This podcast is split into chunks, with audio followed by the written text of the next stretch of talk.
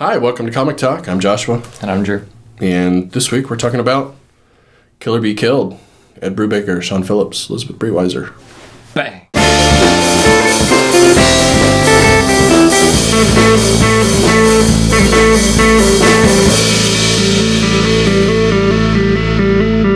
So, we've read a lot of stuff from this team. What do you think right off the bat sets this apart from all of that? Uh, the seemingly supernatural element. Yeah. See, I haven't read Fatale. From what I gather, there's um, a good deal of that in that. Oh, okay. But same from Brubaker. Like I'm, I'm not used to that. You know, Yeah. even back in like his his comic book days and stuff. I mean, there's not a whole lot of supernatural stuff in like Catwoman, you know, or the Authority. Well, the Authority, I guess it was, but Captain America. Yeah, everything Sure. he he would do usually in superhero stuff was very like it was the opposite. it was very grounded. Right, it was taking everything and grounding it and Mm-hmm. making it. Uh, her Gotham Central is another good example, right? Right. Like he would Yeah. take these big, ridiculous things and try to pull them down and turn them into like street level kind of stories, right? Mhm. Yeah, it was almost his style for a while. You know, Right. it was just taking the magic out of things. yeah, take the magic away, and you know, in a way, though. Even though there's supernatural elements going on, it, and it could be psychosis too. We'll get into more like plot Sure. concepts here in a bit, but this is very ground level. This is very much a street level book, right? It's it's a guy, you know, taking out a couple dudes, really. Sure. It's not unanalogous to criminal. Right. Uh, let's start with just from here. Let's. What, what did you think? Oh, I loved it. I loved it too. Yeah. yeah, I knew I was gonna love it. Yeah, I assume so. Let's talk a little bit about what this is then. Yeah. So, you know, let's give them an idea of what they're in for if they haven't read this yet. Oh, by the way, Brubaker has like a little mailing list thing now, um, which I had saw, seen a few pages out of this from, which is I think pretty much how I knew I was gonna love it. But you haven't, if you haven't signed up for that and you're a fan, you should do that because it's cool. Yeah. There's a without giving too much away. There's a guy that has to kill people to keep himself alive. Yeah, yeah. It's um, and he, he's like a like a college kid, Yeah. right? And it can I say this for some reason it reminds me of Moon Knight a lot. Yeah. this almost feels like Ed Brubaker's rejected Moon Knight pitch. I mean, you know, not I could not to be reductive of it, but uh, you know, mild spoilers. There's you know a spiritual thing that's making him go do stuff. He's very no nonsense, but is he crazy kind of thing. Right, right. Uh, it starts out with kind of a hallway scene sort of Sure. thing that we've seen in Moon Knight a lot, where he's you know just bashing people and you know I mean, there are obvious uh, conceptual parallels, but as far as execution, um, there's not any Moon Knight that I've read that I would say is like this. no, no, not really. But still, I, It could be. I do feel like if you're curious what this might be, think Ed Brubaker does Moon Knight. You know what I mean? And Sure. you've got a general concept of what you're getting into with this book here. So, um, can I ask you, do you, what do you think? Do you think this supernatural stuff is actually supernatural stuff going on here? As far as my theories on where this is going, Yeah, what, what are your fan theories on what he's doing here? I'm just curious. Mm. you know, it's hard to say.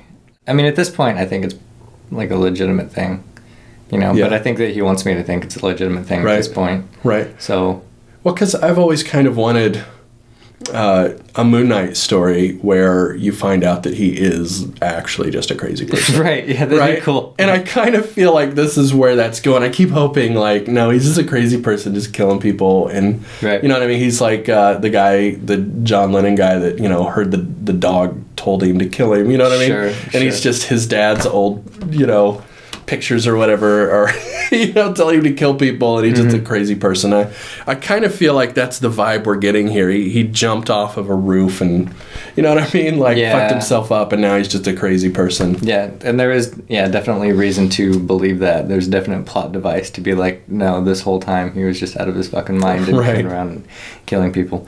Um, so I guess I mean we're well into spoiler territory on this. So This is hard to talk about without spoilering. Uh, just spoiler is spoiling. it's, It's just spoiling, right? Don't Yeah. Sp- I like spoilering. spoilering. Yeah. I mean, this is an Ed Brubaker book, so let's. We talked about the plot a little bit, but let's let's move past that because you know the plot in his stuff is always cool, but I think it's it's a setup for a lot more usually in his work. You know what I mean? It- he's Yeah. So opinions on the protagonist. Uh, like Dylan. like. Do I like the protagonist? Uh, just general thoughts about him, I guess. Like, um, you know, we mentioned there is kind of a setup for him to be a crazy person, but aside from that, Well, I mean, I like I like the the position that he's put in here. Um, he he's one of these kind of wishy-washy protagonists, you know, that it's hard to feel much for the guy just because at least for me, just because of kind of the way uh, he's so in unclear. And and we get s- two such very different concepts of the character. We get the guy that we see at the very beginning who's telling us this story that seems very confident right? And then we get this very different character Well, I from mean- early on. yeah, it admits that goes into backstory. right well yeah definitely but Yeah, so it's very clear. But But, but so what I mean though is is that like you're really asking about two characters, you know what I mean? Because they feel like the narrator is the same character, but he feels so different to me sure, than the character that's actually mostly in the story, which I think is is interesting. It's a Mm-hmm. it's a cool read because you get uh, like right off the bat you see the character development that has occurred, and really what you're doing is you're getting told the story that fills in. sure, and that's what I was going to mention is that it seems like a device to go back and make an otherwise possibly unrelatable character relatable. Mm-hmm. You know, because the first issue, even the first few pages, starts off with a lot of you know very bold statements. Right. You know that people are going to absolutely degree, agree with or disagree with. So, you know, the ability to go back and kind of show him as just a regular nebulous ass person. You know, serves that to that uh, to that end. Right, like you know. prior to how he formed Right. to who he is at the end. Mm-hmm. Uh, but when you're reading it, most of what you're getting, like on the page, as like the acting of the character, like the character as is on the page, is very wishy-washy character. But then, like all the narration is this very Sure. like delineated, clear cut. I know exactly how I feel But about people- things, which is cool, Yeah, right? people like wishy-washy people. Like, Right. they find that relatable. Right. You know, so yeah, there you go. Yeah. And but part of what happens here because we're only in volume 1 though is that those don't those don't yet come together. Sure. Right? Like there's still two very different people which which leaves a lot of room and makes me mm-hmm. want to keep reading, right? Sure. And you know, I wouldn't be surprised if volume two and three were the same thing. You know, I mean, logically progressing toward that end, but Right. nonetheless. And then, um, yeah, his whole like social situation thing. I think probably also makes him relatable Mm-hmm. because I think a lot of people have probably been in similar positions. you Right. know? Sure. The, the sort of awkward love triangle kind of thing that a lot Mm-hmm. of people deal with, especially at that age and that time in your life, Sure. right? That's very common. and it's set up sort of to where you're you know you're rooting for him like it's obvious that you're going to favor him like in this whole situation Um, and then we get this very uh, superhero classic kind of uh, well this can never well not it can never be but at least like right now it's not going to work because you know I Right. have to do this other thing that's Right. The use Yeah. of some of the tropes are really clever in here. They Yeah. they sort of take these tropes that are often just very grand sweeping tropes Mm-hmm. that aren't really explored, right? They're just used as a trope, right? Sure. I, I mean, the idea of a trope is that you can skip all that. That's Mm-hmm. normally the point. Like you don't have to explain it. You don't need to describe it. You just go, okay, that's the like, oh yeah, that's the that, thing. that's the he has too much to do, so he that that's Right. not going to work. But instead of doing that, he takes the trope and he he sort of deconstructs it. But I wouldn't call this. Would you call this deconstructive work? I don't know if it's really deconstructive in that manner, no, um, or at least that's not the thrust of it, right? Right. I don't feel like the point is to deconstruct the concept. yeah, and uh, you know the bit about leading the double life, you know, is still very much the the center point of all of the tropes and stuff like that. Which, I mean, if it was deconstructive, you know, past that point, I think we may see some sort of different starting point. But I mean, it feels appropriate for like where he is, but it feels hilariously appropriate just because of you know probably the background of the reader coming in. Mm-hmm. Yeah, yeah. I feel this this could easily be seen as deconstructive work. But the to me the important difference between like what he's doing and what people like Morrison do or mm-hmm. a lot of other deconstructive Sure. authors is I think a lot of times to call something deconstructive it needs to be the point. You know what I mean? Like like the point of what you're doing is to deconstruct Sure. something that is normally just packaged and given to you, right? Like um, uh, you know, you take the trope and you break it apart, but you're doing it to point out that it's normally not done. Right. Like the point is to sort of hold it in front of the reader and give you a new perspective on it. But this doesn't do that. It does deconstruct a lot of like superhero and uh, uh, like origin story kind of things. But I never felt like the idea was that Brubaker wants to show you what these look like deconstructed. It's not so simple, right? Yeah, that's kind of the point I was getting. Is it's not like he's pulling apart things for the sake of pulling things apart. Like it's it's almost like he's showing a love for those things and pulling them apart just enough to put this spin on them, but not really getting hung up on it and saying that I'm going to tell this type of story that's usually associated with this type of thing and deconstruct it from that standpoint. Right. To me, it feels like the intention here is just character and world building, Yeah. and not. It, there, there's not some grand like let's break down comic books. So Right. you know that's not what's happening here. It's it's not so up its own ass, I guess. Right. You know, it's it's more of just let's tell a great noir story of a character that kind of goes down this street level daredevil-y Moon Knight kind of path, right? For sure. So let's talk about some artwork in this. Let's do because uh, it's definitely worth talking about, right? So, Phillips does some some different stuff in this. Uh, what struck you as the same, and what struck you as different? Well, I mean, you know, there's so many standard Phillips tricks in here. Like what? Uh, people don't know. Sure. Well, he does tend to focus in pretty heavily on very clearly delineated uh, structure, right? It he always seems to care a lot about ease of reading from panel to panel. Like you can tell that that's an important piece of the artwork for him, which a lot of guys don't. They they figure like they'll figure it out, right? Right. Like, like the main thing is to make sure. Or maybe the that- letterer will bring it together. Right, you know? right, yeah. Let the letterer bring it together with how the boxes, you know, Sure. uh, how you move between the balloons. Uh, but you can tell that he puts a lot of care specifically into how he lays out his panels. Uh, there's also a lot of like what I think of as signature Sean Phillips. Uh, one example being a full page, but one third of the page is white with with dialogue written down the side. See, I haven't. That seems like a new device that he's using at least more heavily in this Maybe than so. in most prior projects. Probably heavily, more heavily, I agree, but I've seen him do that Sure. specifically in almost everything I've seen him do uh, when he wants to give that kind of uh, Pulled out. pulled out segue into a new thing kind of situation. He's using that here.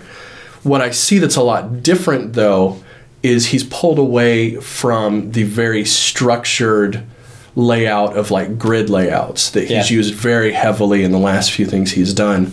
uh, he's moved away from that pretty heavily. He, It's still very clearly laid out, but he's moved more towards a more modern layout structure where it's not just you know three by three and six by threes and nine nine and twelve panel. Like he's really broken free of that in here. Yeah, and it seems like the third of the page thing probably um, is just something maybe that he was comfortable with and he feels like really fit the style of Mm-hmm. what he was doing with this. So, you know, logically got more I can, use. let's give an example of that third of a page because even in Yeah. black and white you can kind of see it. I mean, this is to me this is a standard Phillips device that he Sure. uses at least a few times in everything he's ever done. Yeah.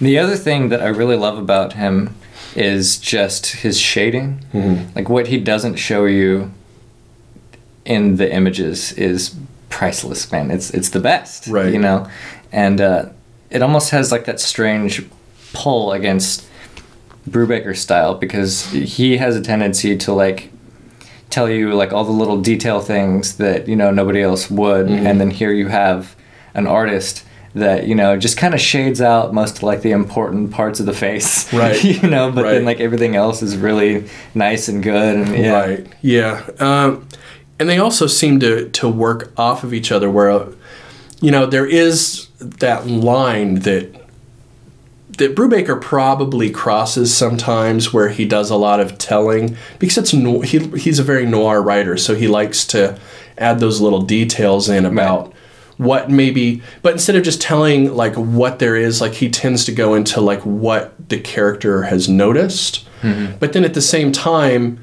you're not getting that re-shown to you. Phillips will take that information and say okay that's already been told right They're so on the something on on the page you see something else or you know a different angle or perspective that doesn't bother to include the bits that you've already been told about which you know takes a pretty i think experienced artist and somebody Yeah. with a pretty damn clear vision of what they're doing to be able to do that to take what the writer has written and then not show that part. When you've got Right. somebody so descriptive and verbose as Brubaker. novel-esque maybe Right? Yeah. Yeah. So to get something so clearly told to you and then not just draw it on the page Hmm. is, you know, pretty pretty high concepty, really, Yeah, you know, from an artist perspective. how many people could you know take a popular novel and then make it into a graphic novel and like have it actually serve the story Serve you a know? story other than just like- be a picture book, Right, ninety nine point nine five percent of the time, it just fucking adds pictures of what you're already Right, told. you'd already know it. You don't really. Right. Hmm. It doesn't wouldn't help anything. Now, at the same time, I think Breitweiser Elizabeth. You know, if we're talking about the shading and, and how things look, uh, sometimes colorists not not really that important, right? They just Sure. sort of color it as you would expect. But I think she plays a really important role in how this book looks and feels, right? Mm-hmm. The the coloring is so it's like very desaturated coloring, right? Like it, it doesn't stick out when you're looking at it. And it's not really vibrant. No, Yeah. No, but it it sets so much tone Mm-hmm. within the book. The first of all, the, she's just not afraid to to just really smash everything into like a couple colors, like Yeah. Mm-hmm. when necessary. You know, uh, she's not the kind of colorist who's looking to be the star Sure. and I think it it ends up really helping uh, the overall narrative of it, just Mm-hmm. because it, it doesn't jump out at you. It it it like sits, you know what I mean, It just adds like some flavor to the stew. You know? Yeah, yeah. It's like the very overall like gray kind of. Mm-hmm. I mean, it's perfect again for the story.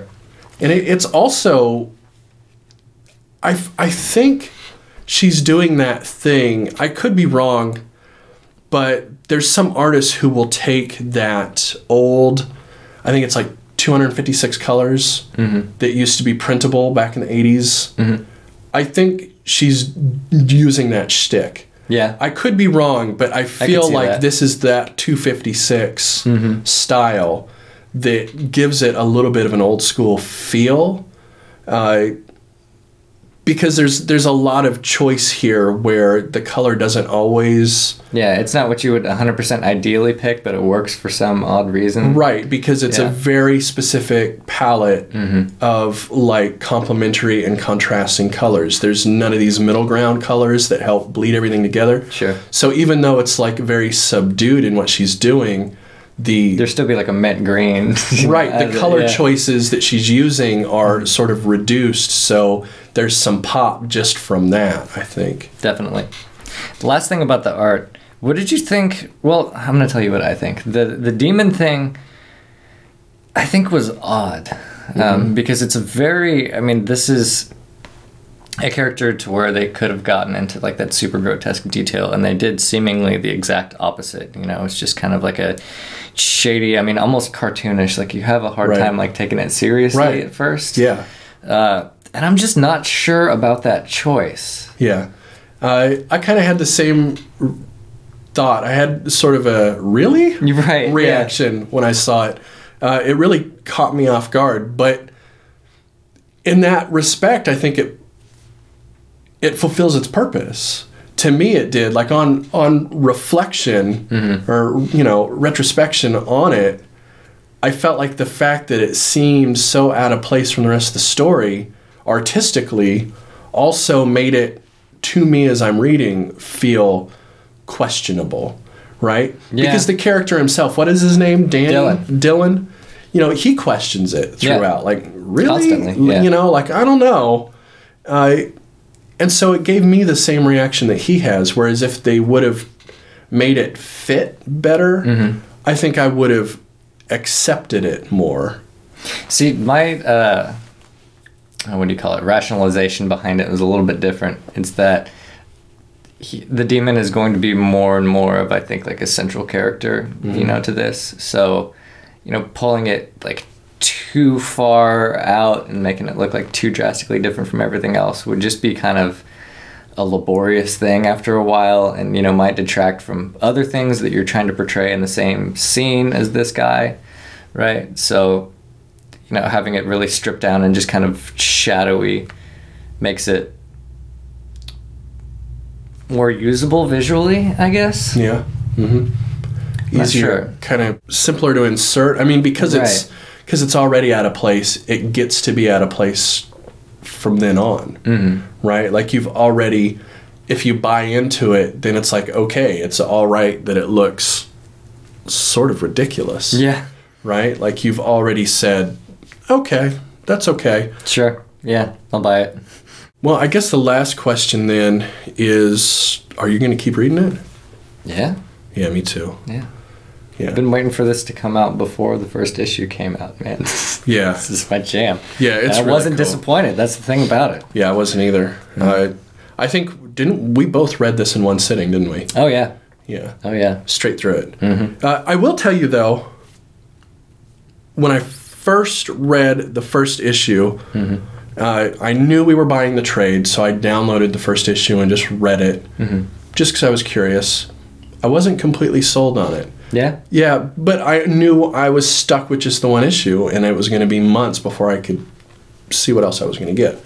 Uh, so I didn't love it right off the bat, but as soon as I had the whole thing in my hand, I did. Like as soon as I knew I could get to the end of the volume and read like the whole thing that he had set out as like here's kind of the first story, uh, I was all in immediately. oh yeah. Brubaker, Phillips, uh, Breitweiser, Kill or Be Killed Volume One. It's awesome. Oh, who would you recommend it to? Um, anybody into noir in general, that's always an obvious, you know, Sure. Baker recommendation. Uh, man, I don't know. I, I have a hard time thinking of people that I would not recommend this to other than just children. Yeah, it's such. not appropriate for them, Yeah, by the way. So yeah. Um, otherwise, just about anybody. I, I think this is also a good, like, starter comic for people that have just watched the Avengers movies and shit. movies and uh, oh you know who this would be great for somebody who's watched like the netflix marvel shows Owen really likes them. and it's like yeah those are really cool i like how gritty they are and real Mm-hmm. yeah perfect for for those folks you know. Definitely. uh, especially if they're like, oh, I don't normally buy into superheroes. You know, I mean, there's so ma- I know so many of those people. Like, I'm not really into superheroes, but those Marvel shows are pretty cool. Right. This is well, here's kind of you know where this can go if you really get into the craft and get into reading real comics, real Mhm. Real comics. yeah. You know, so. All right. So there's that. Uh, as always, you can click right here. Uh, that has, you know, the thing for subscribing. Yeah. and then there's other videos. there's other video things here that you can check out from past episodes. Cool. Yeah. Thanks for Stopping by, y'all.